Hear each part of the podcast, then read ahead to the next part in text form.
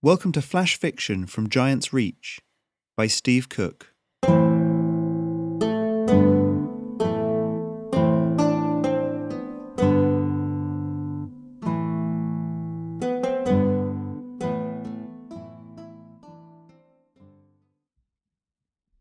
I'm super happy that I've made it through to the next round of the NYC Midnight Flash Fiction Challenge.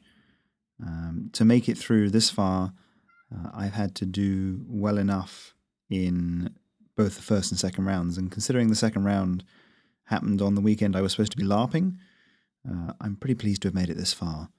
So, um, yeah, wish me luck with that. In the meantime, here's a bit of flash fiction about characters that I keep coming back to again and again. Uh, Captain Geeta uh, of the Gaib Cat Soldiers and her band of elite soldiers. Enjoy.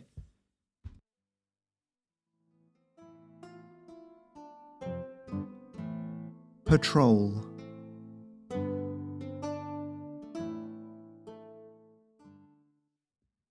Geeta grunted as she took the brunt of the attack, only just parrying it away. The man opposite her, snarling dog helmet framing a face shiny with sweat, pulled his arm down and around for another swing. As soon as his arms went over, Geeta moved. She dived forward, sliding down his side and past the line of his attack. Unable to stop his momentum, the dog soldier twisted his body towards her as his longsword began its descent. Too late. In one swift movement, Geeta's sword point found the gap between helmet and chainmail, sinking in with a crunch. A gout of blood blossomed, dribbling down the metal rings, and her opponent slumped. The blood pulsed in her ears as she pulled her sword free and looked around the battlefield. The ground was littered with bodies, most of them Purkoi dog soldiers. The patrol they had happened upon were almost all dead, but more than a few Gaib greens and browns lay among them.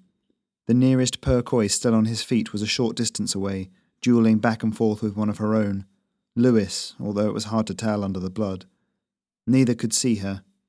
Geeta swore softly then stabbed a sword into the ground at her feet and sprinted towards them. At the last moment, she leapt, slamming both feet into his side. They both went down, the Purkoi's helmet making a dull thunk as it hit the ground. Immediately, Lewis knelt and put as much weight on the dog soldier as he could. You okay, Captain? Geeta nodded, staggering to her feet. Are you? Lewis looked down at himself and grinned. None of it's mine. First thing Paula did was tear a dog's jugular all over me. Where is Paula? Geeta looked around. Where are any of the cats? They're off chasing the dogs, I think, Lewis said. He turned the downed Purkoi soldier over and took the fearsome helmet from his head. The man was bleeding freely from a wound to his forehead, but was out cold. The battle was over, almost as soon as it had begun, and an eerie quiet settled over Geeta's unit as they took stock. Check those that are down, Geeta said to Lewis. Heal anyone you can. Full report in ten minutes. Meanwhile, she nodded down at their prisoner. I'm going to get some answers.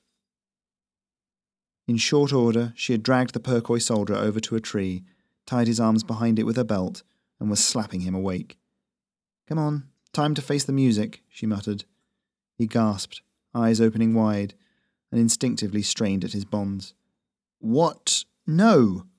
Geeta snarled. I asked the questions. What are you doing in our lands? Who are you? The soldier spat to the side, a tooth mixed with blood and phlegm, and shook his head. Sergeant Meadows, Purkoi, Third Company. I answer to Duke Purkoi. You're deep enough in that you've been here a day, or more. What are you doing? Meadows looked past her at the dead, Geeta followed his gaze towards where Lewis was directing some of the others to lay the dead out side by side. This wasn't supposed to happen, Meadows said flatly. What was supposed to happen? I promised the lads we'd have a place to be safe. Might have helped if I'd paid a bit more attention to the map, Meadows said.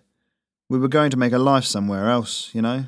Mercenary work, maybe, or something simpler. All we had to do was get to the Confederacy. Realization dawned. You're deserters. Things are bad. Back home, the burly man said. We ain't got enough food. The lads, they haven't been paid for two months. We sided with the wrong folk in the war, is what happened. And now? His brow creased in a frown. Are any of them alive? Geeta looked over at Lewis, but he was shaking his head. Some of mine are in there too, Geeta said, turning back. They panicked, Meadows said. Plain and simple. We knew we couldn't engage anyone. No one would give us safe passage, and no one harbours deserters. The dogs, they might still get away. His gravelly voice trailed off before he shook his head. I'm sorry for your losses. At least I can give you that, and them. He met Geeta's eye and raised his chin, exposing his neck. Do it. Geeta held his gaze for a moment, and then, without changing expression, pulled her sword out of her sheath and in one movement brought it around and through the man's neck. His body slid down to join the men that had been under his command. She closed her eyes and shook her head. Such a waste, she muttered. You've been listening to flash fiction written for my Patreon, Giant's Reach. If you'd like to become a supporter, go to patreon.com forward slash Giant's Reach, where you can find more fiction just like this